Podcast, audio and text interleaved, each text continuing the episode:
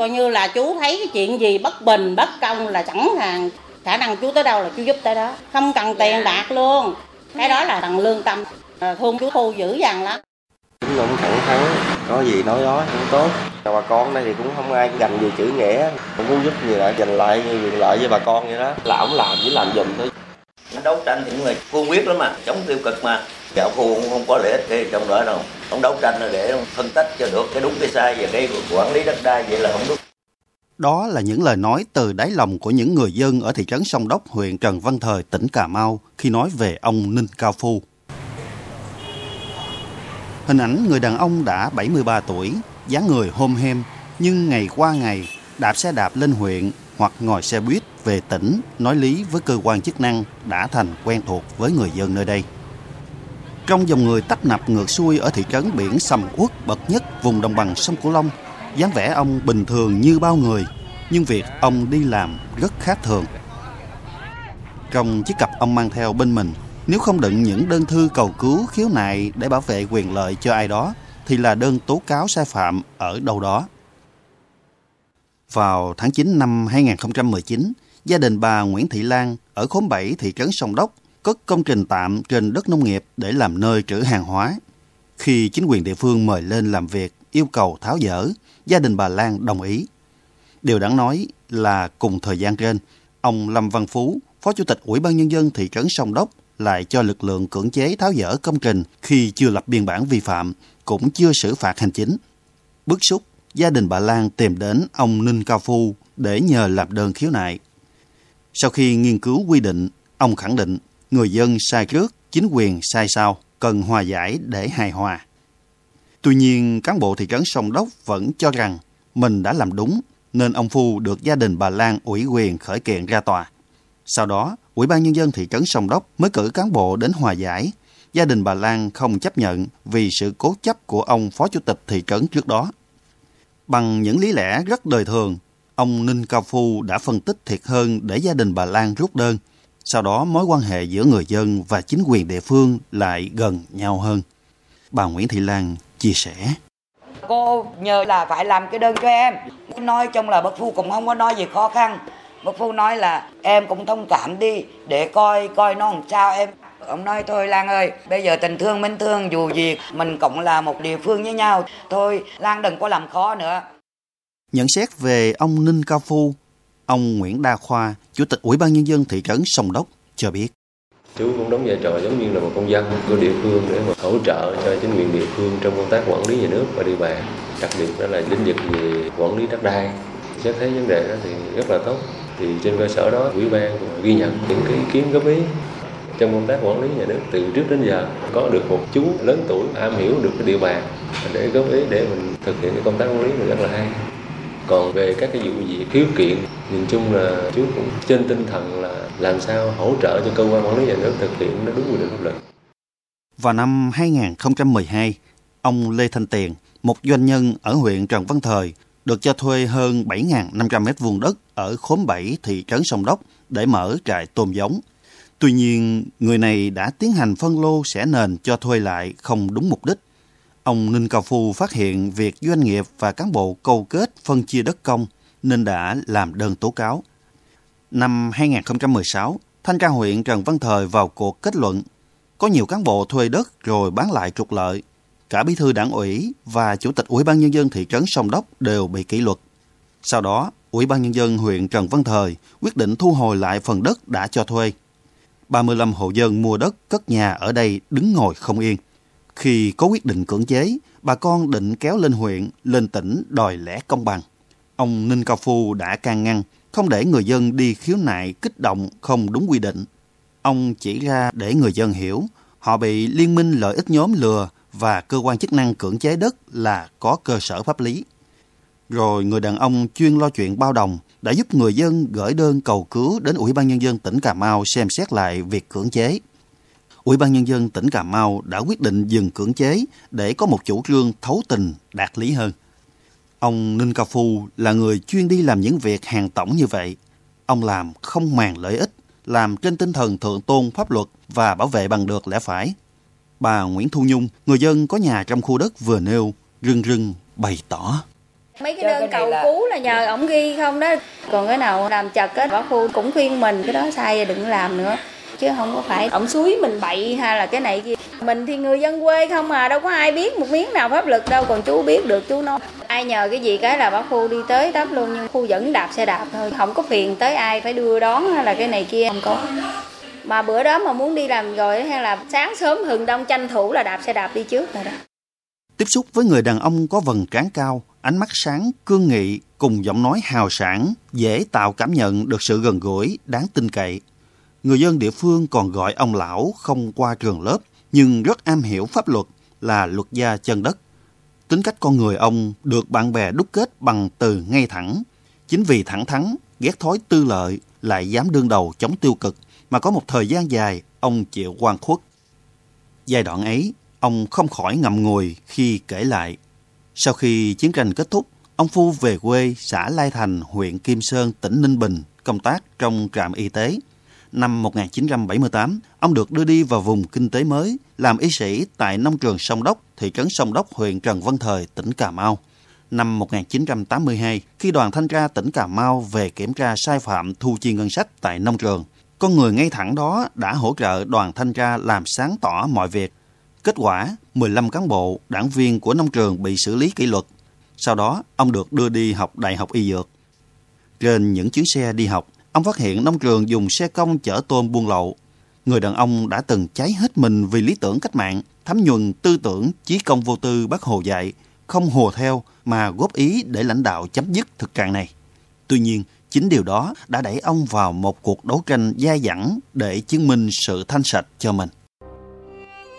Năm 1987, ông bị chính ông Trần Tắc Trí, giám đốc nông trường tố cáo kết bè phái, vu khống cán bộ cơ quan. Ông Phu bị kỷ luật, con đường học dở dang. Người đàn ông không sợ bom rơi lửa đạn tại chiến trường, vinh dự được nhận huân chương kháng chiến hạng 3 thì đâu thể để tiếng xấu cho bộ đội cụ Hồ. Ông quay về quyết tâm đấu tranh bảo vệ sự trong sạch của mình. Ông Phu đã đưa đơn đi khiếu nại nhiều nơi để được minh oan. Thời gian ông ngoài đường nhiều hơn ở trong nhà, chỉ mong có ngày lấy lại danh dự cho bản thân. Nhưng nội oan chưa được giải, niềm đau của ông lại nhân lên bội lần khi vợ ông dẫn con cái bỏ theo người khác. Biến cố chồng chất lên cuộc đời, nhưng thật may trong cuộc chiến đòi lẽ phải, ông không đơn độc. Nhiều cơ quan báo chí vào cuộc bên vực con người dám đấu tranh chống tiêu cực. Năm 2000, Cố Thủ tướng Phan Văn Khải chỉ đạo Ủy ban Nhân dân tỉnh Cà Mau phải giải quyết dứt điểm vụ việc trên. Án chịu kỷ luật oan sau nhiều năm đã được làm sáng tỏ. Ông Ninh Cao Phu nhận số tiền 18 triệu đồng cho hơn 20 năm công tác và về làm thường dân. Nhiều người đặt câu hỏi, tại sao người đàn ông sinh ra nơi đất Bắc lại bám trụ vùng đất cuối trời Nam, Cà Mau để lo chuyện bao đồng? Động lực từ đâu để ông một mình đương đầu với những trở ngại trong việc khiếu nại, tố cáo? Ông Ninh Cao Phu luôn trả lời bằng một câu chắc nịch, không chống giặc nội xâm, không xứng danh bộ đội cụ Hồ, lính của Đại tướng Giáp mục đích duy nhất bảo vệ đảng bảo vệ thành quả cách mạng bảo vệ tài sản nhà nước bảo vệ luật pháp phát huy truyền thống bộ đội cổ chống giặc nội xâm tức là ông giáp tổng tư lệnh của chúng ông thực hiện lời dạy của bác là làm cách mạng phải dĩ công phi thường. Mà ông làm tấm gương đã thực hiện lời dạy của bác. Chú là lính của ông giáp và chú học ông giáp thực hiện lời dạy của bác. Với lý tưởng đó, ông luật gia chân đất tiếp tục gắn bó đời mình ở mảnh đất sông Đốc, lấy việc hỗ trợ pháp lý cho người dân làm vui, lấy việc chống giặc nội xâm làm lẽ sống. Trong mấy mươi năm đi khiếu nại tố cáo, ông đã giúp được rất nhiều người làm rõ nhiều vụ tiêu cực tham nhũng. Vụ việc ông tâm đắc nhất chính là hỗ trợ thanh tra tỉnh Cà Mau làm rõ vụ bồi thường đất sai quy định tại nông trường sông Đốc, tránh thiệt hại cho nhà nước hơn 2 tỷ đồng. Sau khi nông trường sông Đốc giải thể, đất được giao về cho địa phương quản lý. Tuy nhiên, có hơn 40 hecta không hiểu vì sao được giao cho một số cá nhân sử dụng mà không có phương án giao đất hay cho thuê. Năm 2012, khu đất này được phê duyệt quy hoạch tỷ lệ 1 trên 500 để xây dựng một số trụ sở cơ quan hành chính. Tuy nhiên, năm 2014, có 6 hộ dân ở đây vẫn được cấp giấy chứng nhận quyền sử dụng đất. Đến năm 2018, khi tiến hành giải tỏa hơn 3,2 hecta của ông Đinh Văn Toản là một trong những hộ được ưu ái cấp đất, cơ quan chức năng còn lập phương án bồi thường đất hơn 2,1 tỷ đồng. là người nắm rõ nguồn gốc đất của nông trường, lại rất am hiểu pháp luật. Ông Phu xác định, khi địa phương thực hiện giao đất cho ông Toản đã không lập phương án giao hoặc cho thuê đất. Thực trạng này làm thất thoát ngân sách đã đành, đến khi thu hồi lại phải bồi thường cho ông Toản là sai. Chủ tịch Ủy ban Nhân dân tỉnh Cà Mau đã chỉ đạo cơ quan chức năng vào cuộc làm rõ nội dung ông Ninh Cao Phu tố cáo. Trong những lần làm việc với thanh tra, ông đã chỉ rõ từng quy định cụ thể để giúp cơ quan chức năng đánh giá khách quan vấn đề. Ông Lê Quang Chiến, nguyên bí thư chi bộ nông trường Sông Đốc từ năm 1988 đến năm 1993, chia sẻ về việc ông Ninh Cao Phu đấu tranh để bảo vệ phần đất nông trường. Đất nông trường lấy ra giao cho tỉnh, tỉnh giao cho huyện thì cái đó điều chỉnh cấp lại cho dân thì cái này không biết là cấp sao chứ đất đó thì đúng là đất, đất nông trường quản lý. Số hộ nằm trên đó là đất toàn là đã mãn hợp đồng rồi làm ở hợp đồng ờ, kiểu khác rồi nhận đất rồi, rồi tính nhau rồi bồi thường với nhau thì cũng khu cũng thưa là thưa chỗ cũng người ta mà làm cái đó thì nếu xem xét vào rồi quy định của luật ờ, đất đai thường đó là không đúng Ngày 18 tháng 1 năm 2019, Ủy ban Nhân dân tỉnh Cà Mau có thông báo giải quyết đơn tố cáo thể hiện đa số nội dung ông Phu tố cáo đúng, từ việc cho thuê đất, giao đất không đúng, đến việc xác định nguồn gốc đất sai đã dẫn đến bồi thường sai hơn 2,1 tỷ đồng. Ông Hồ Song Toàn, trưởng phòng tài nguyên môi trường huyện Trần Văn Thời và ông Trần Minh Cảnh, Chủ tịch Ủy ban Nhân dân thị trấn Sông Đốc khi đó chịu trách nhiệm cho những sai phạm và bị kỷ luật khiển trách.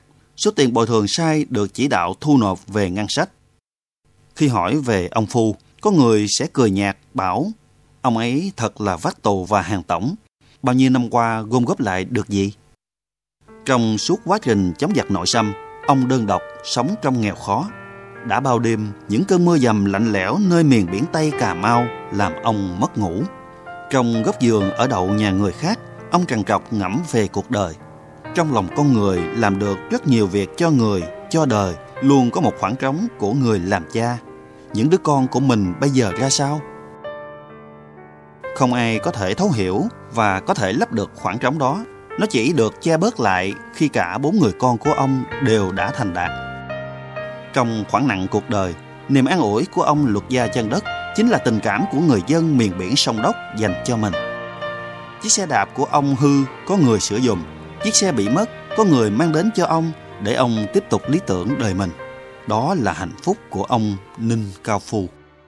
mỗi một cái vụ chống tiêu cực mà thành công hoặc là giúp cho bà con quyền và lợi ích chính đáng người ta bị xâm phạm ta được đòi lại tôi cảm thấy rất hạnh phúc thực hiện được cái uh, trách nhiệm và nghĩa vụ của công dân góp phần xây dựng đất nước mình xứng đáng là cựu chiến binh tòa án được tâm chú tôi thấy rất thoải mái không khổ thẹn Đấu tranh chống tiêu cực, chống tham nhũng chưa bao giờ là dễ dàng.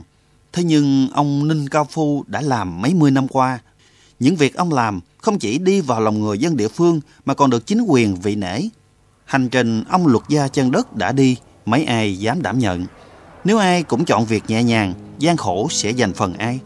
Ông không chỉ là tấm gương sáng về người bộ đội cụ Hồ, nêu cao tinh thần chống tham nhũng lãng phí là bảo vệ tổ quốc, mà ở con người ông còn sáng lên giá trị nhân văn của một nhân cách đẹp. Khi cuộc đời có quật ngã bao nhiêu lần, ông vẫn đứng dậy, kiên định với lý tưởng, với niềm tin vào sự soi đường, dẫn lối của đảng Vinh Quang. khi nghĩ về một đời người tôi thường nhớ về rừng cây. Khi nghĩ về một rừng cây tôi thường nhớ về nhiều người. Trẻ trung như cụm hoa hồng hồn nhiên như ngàn ánh lửa chiều hôm khi gió về, ai cũng chọn việc nhẹ nhàng. Gian khổ sẽ dành phần ai ai cũng một thời trẻ trai cũng từng nghĩ về đời mình. Phải đâu mây nhờ rủi chiều, phải đâu trong đục cũng đầy. Phải không anh? Phải không em?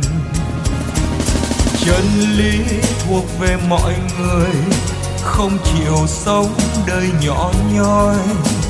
Xin hát về bạn bè tôi, những người sống vì mọi người.